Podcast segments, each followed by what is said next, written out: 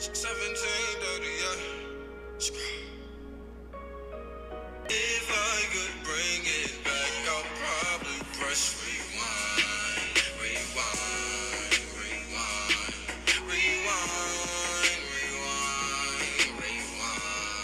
rewind, rewind, rewind. Hey, hey, it's your girl K B, and I'd like to welcome you to the Hood Health Report. Make sure you follow the show pages, Hood Health Report on Instagram and Facebook, and Hood Health Pod on Twitter. So this week, as you can see from the title and the cover art, we have another rewind episode. So basically just running past some old topics with some updated articles about the different issues that we've covered in the past. So let's get started. Who said that?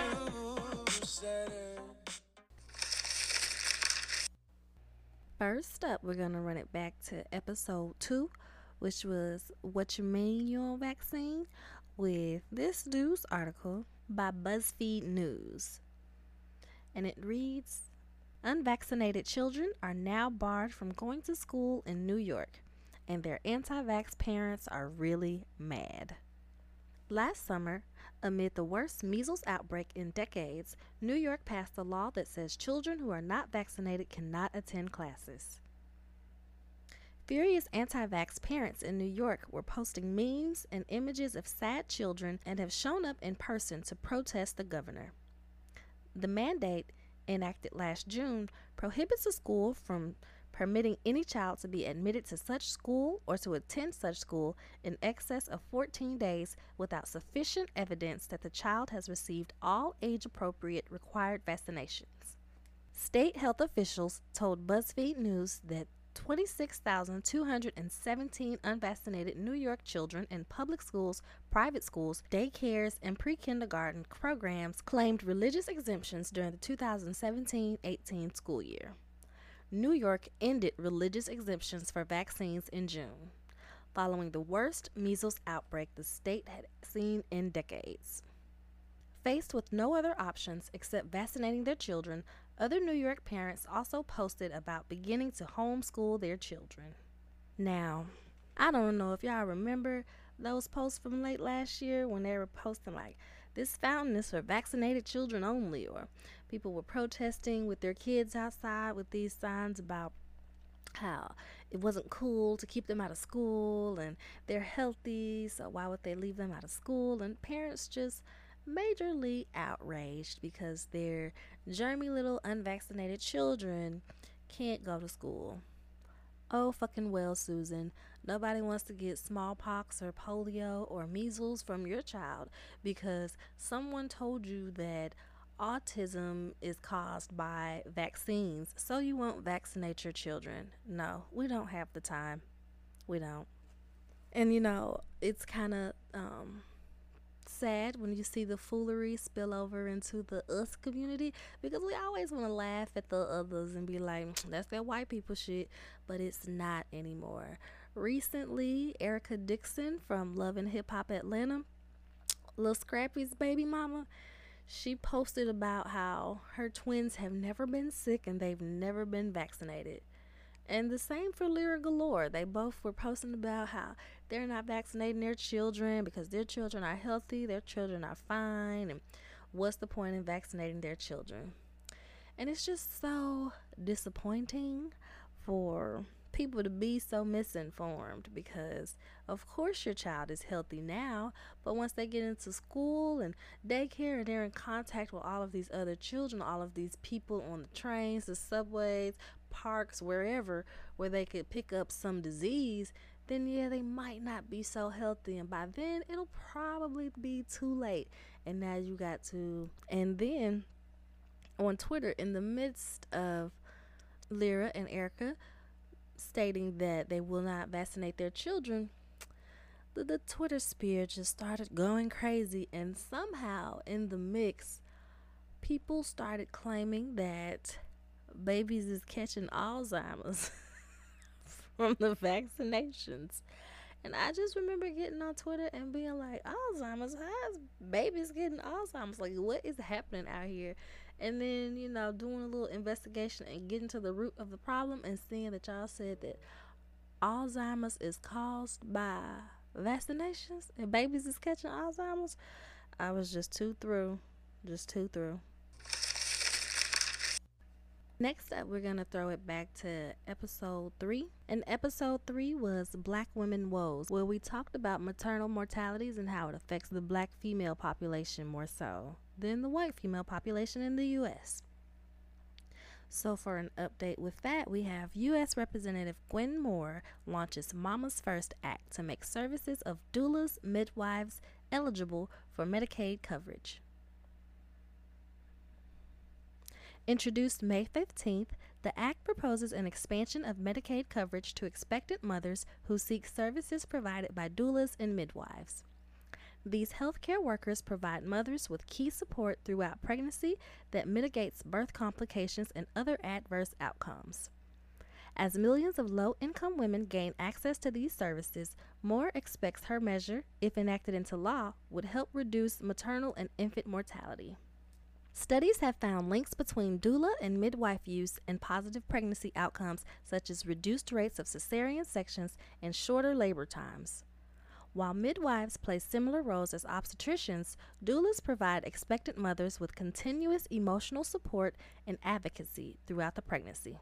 Though doulas do not provide direct medical care, they can play key roles in educating and empowering soon-to-be mothers. Still, as Moore moves forward with the act, several key points must be addressed.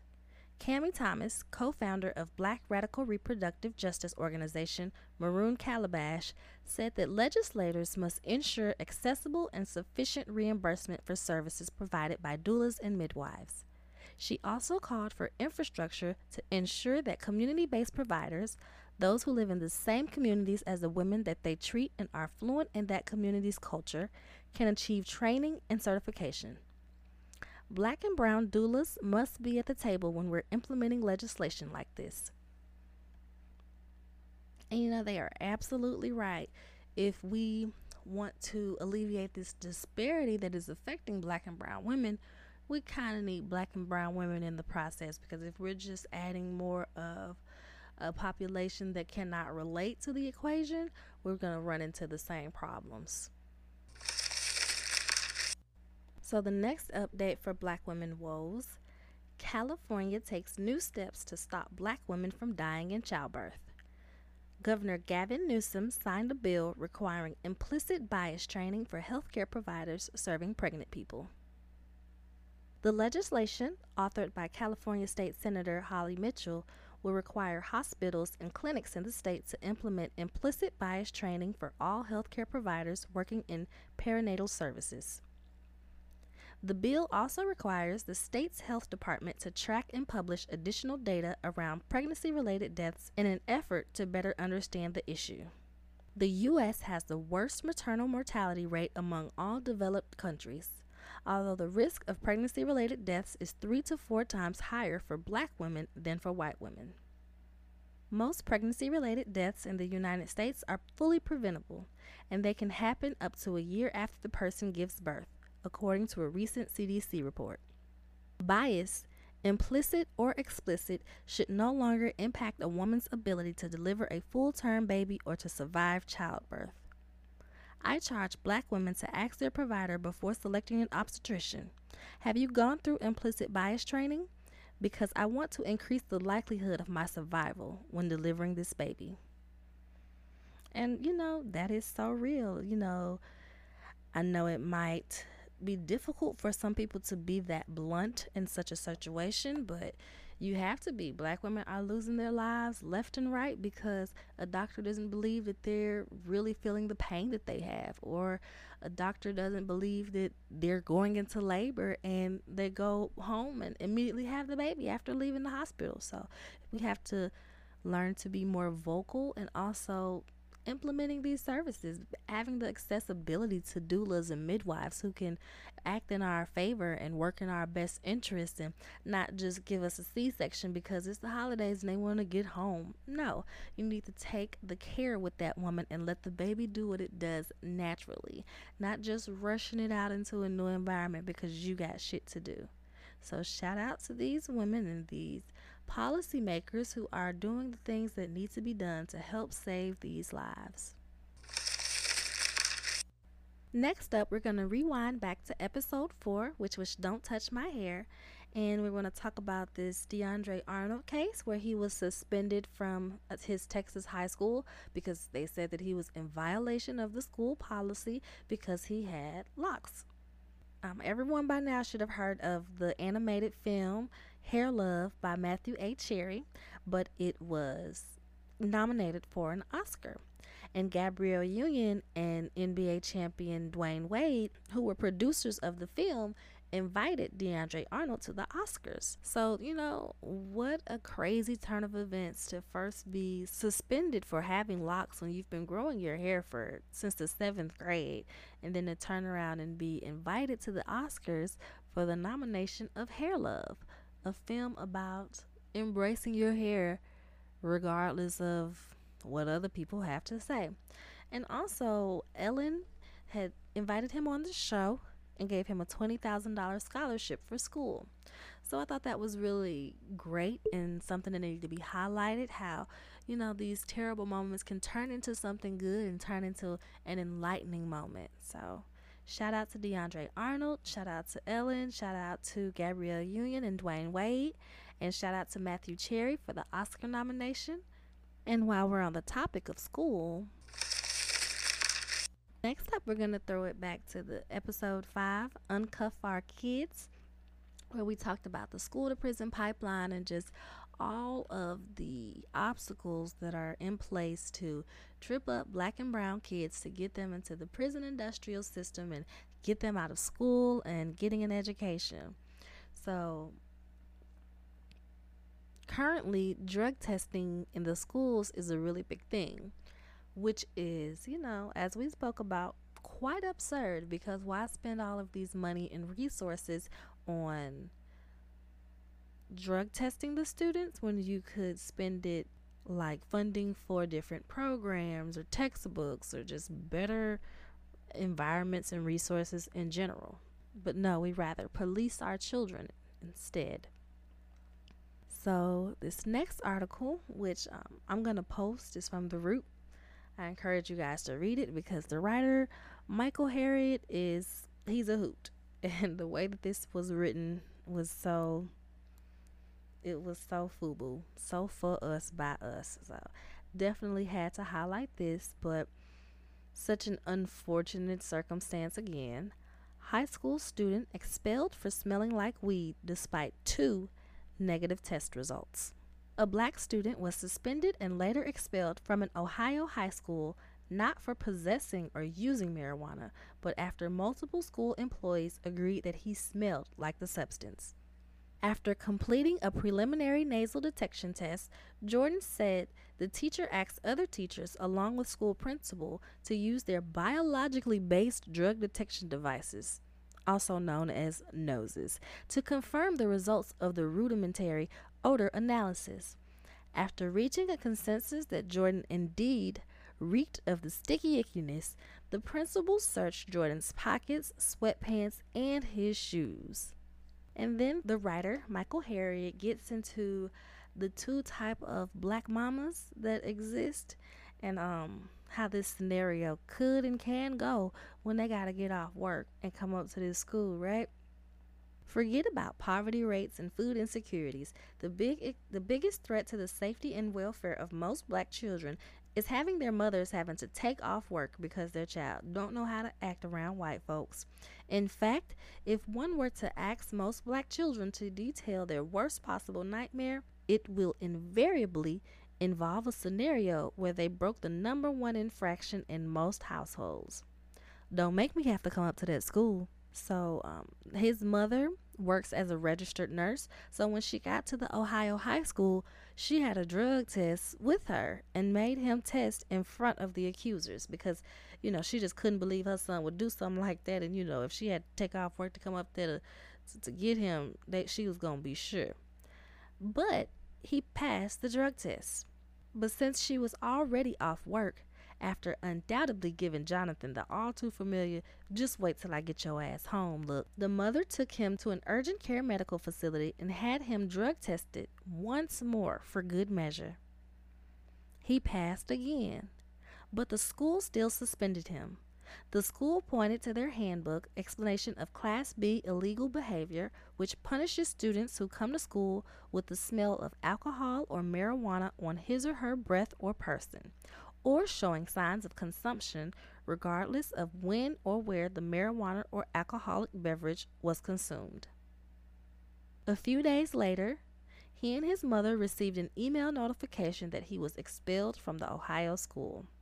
While the principal and the district would not discuss the specifics of his expulsion, in a statement the principal said, "We provide all students considered for expulsion or suspension an opportunity to speak against possible discipline and to otherwise tell their side of the story." So then the writer kind of goes into, you know, how do all of these people know what marijuana smells like if it's also forbidden for any of the school employees to use it? And also, you know, there's no scientific fact that you can sniff out marijuana. It shows to evidence that drug sniffing dogs have often misidentified the smell of marijuana. So why wouldn't people? And, you know, this just kind of shows signs of discrimination all over it. Like, these people could be in cahoots to get this boy out of here for all we know, because there was no drugs in his system. So what is there to really say if he went through not even really two, but the third, the third, the first test that was conducted? So that's three tests total that said this boy had absolutely no marijuana in his system, but is still expelled from school. Sounds like some bullshit to me.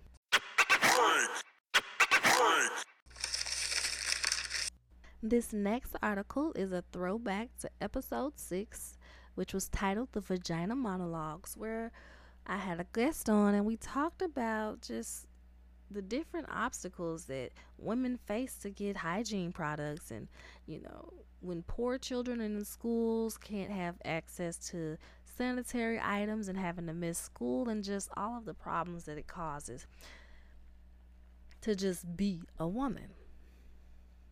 So a Maryland bill makes free menstrual hygiene products available in schools. Requiring a public school to install menstrual hygiene product dispensers in at least two restrooms on or before August first, twenty twenty, and in all restrooms on or before August first, twenty twenty-four, and defining menstrual hygiene products as size-appropriate tampons or sanitary napkins for use in connection with the menstrual cycle, reads the synopsis.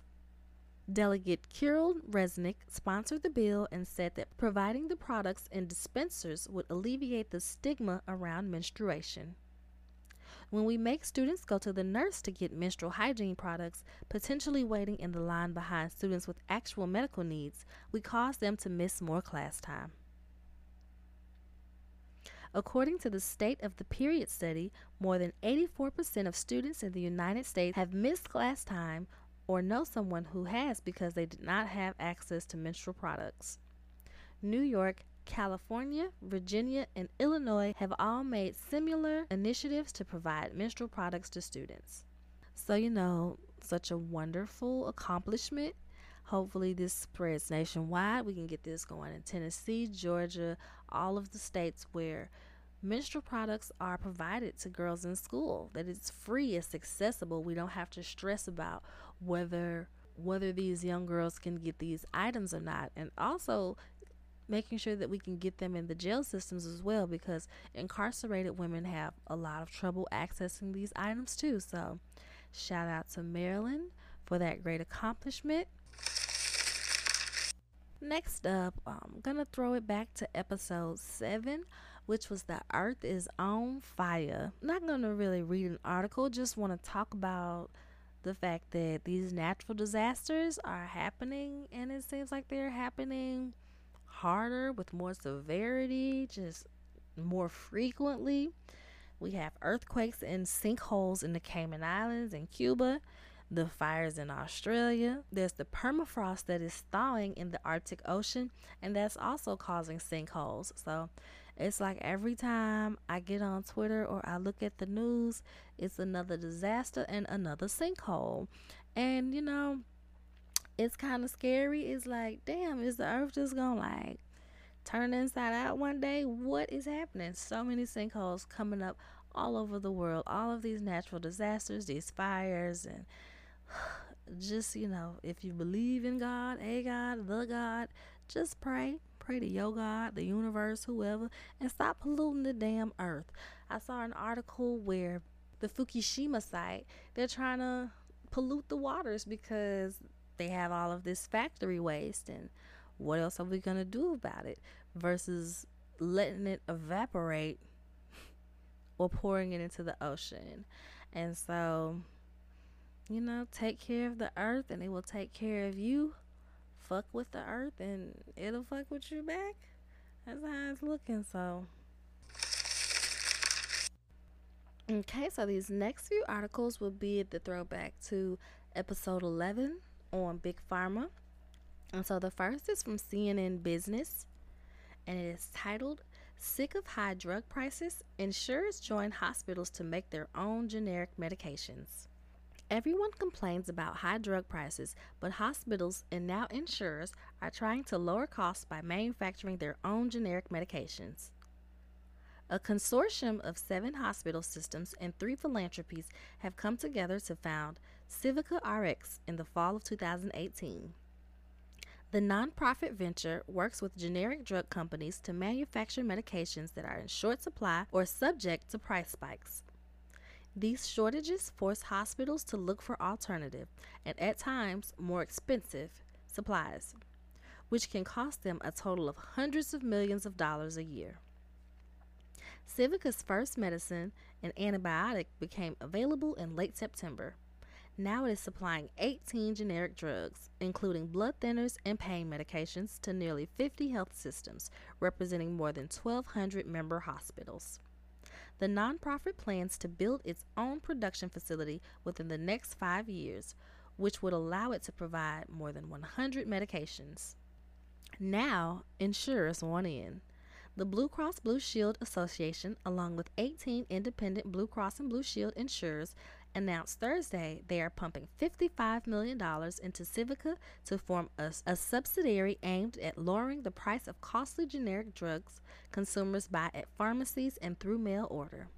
The subsidiary will initially focus on manufacturing seven to ten high-priced medications, with the first ones available by early twenty twenty-two.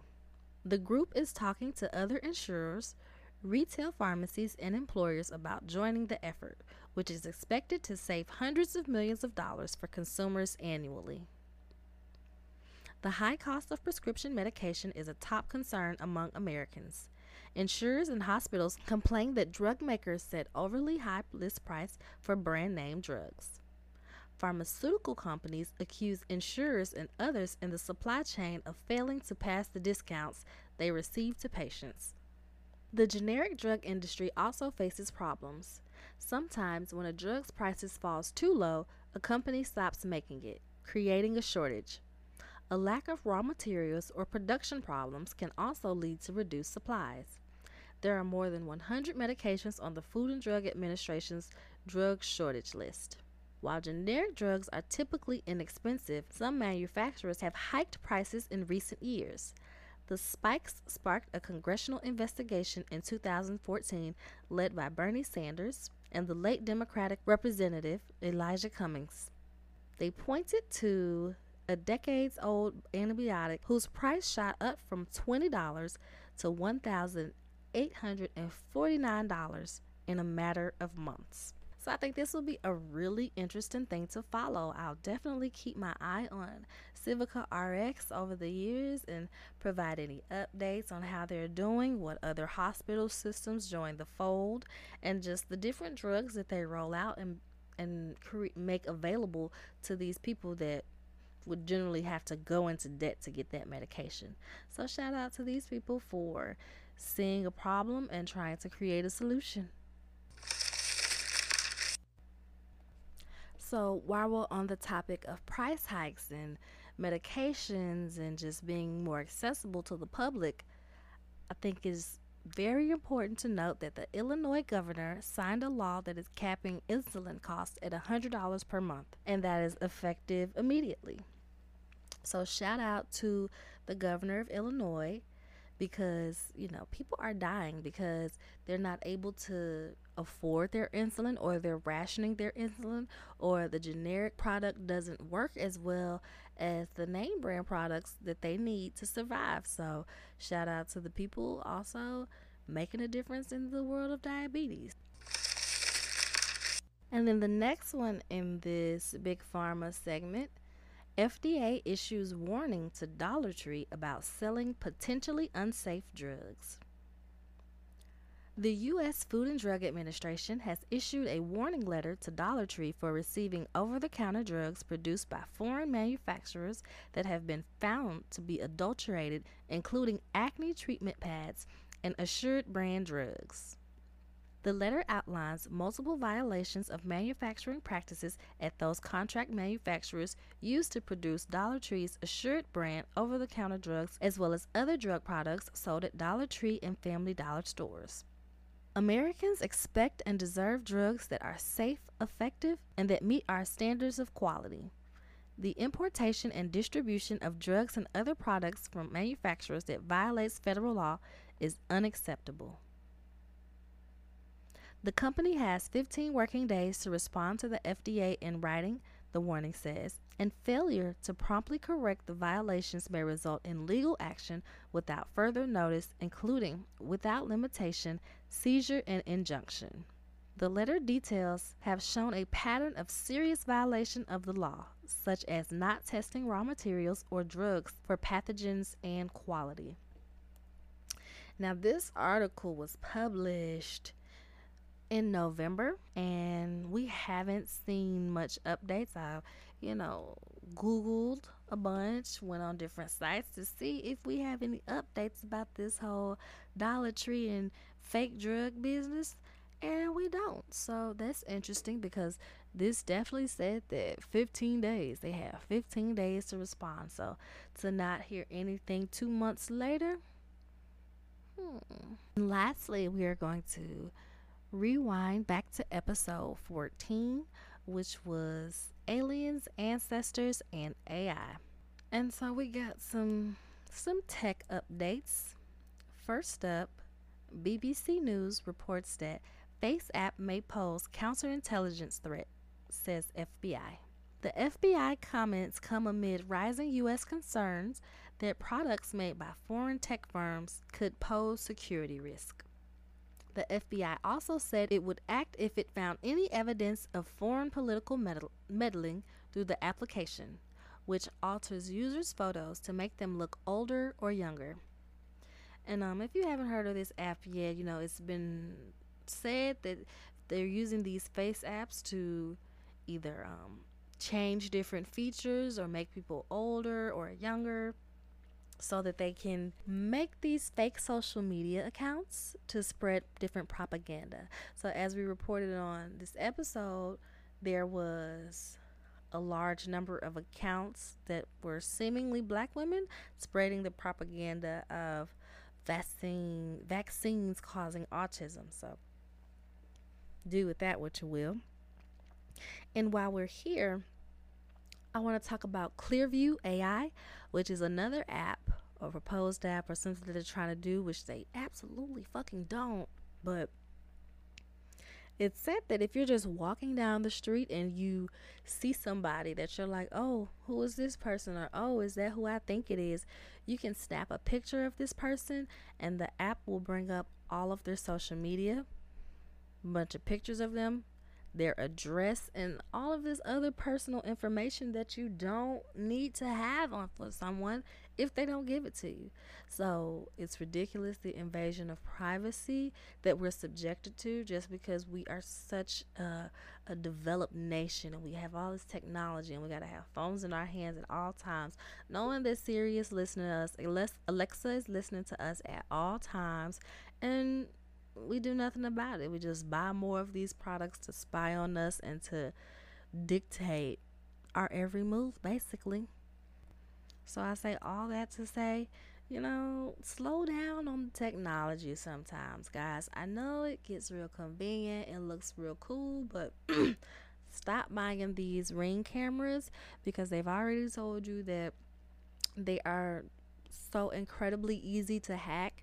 People are just hacking them. I know there's the one story where the man hacked the Ring system and was taunting this little girl that was just playing in her room. And the mother was saying, you know, the reason that she had the camera in her room is because she worked at night and her daughter had seizures. So she wanted to always be able to watch her daughter to make sure that she's not having an unsupervi- unsupervised medical episode that needed to be tended to. But creepy people, these hackers, are hacking into the cameras and taunting these people, stealing information, doing whatever they please with it. And it's just ridiculous that we know this and we still continue to buy the Alexa, buy the Ring camera, buy all of these things that have already, you know, used the FaceApp. We already know that these things mean us no good, but whatever. Technology, right? Well, all right, the dog is stirring around, so I guess we can end here. Thanks for listening to this week's episode. Make sure you follow the show pages, Hood Health Report at Instagram, on Facebook, Hood Health Pod on, on Twitter, Hood Health Pod on Twitter. If you're on the Facebook, make sure you like the page, leave a review, leave any comments, like the post. If you're on Apple Podcasts, please rate and review the show. And thanks for listening. I'll catch you next week. Thanks and goodbye.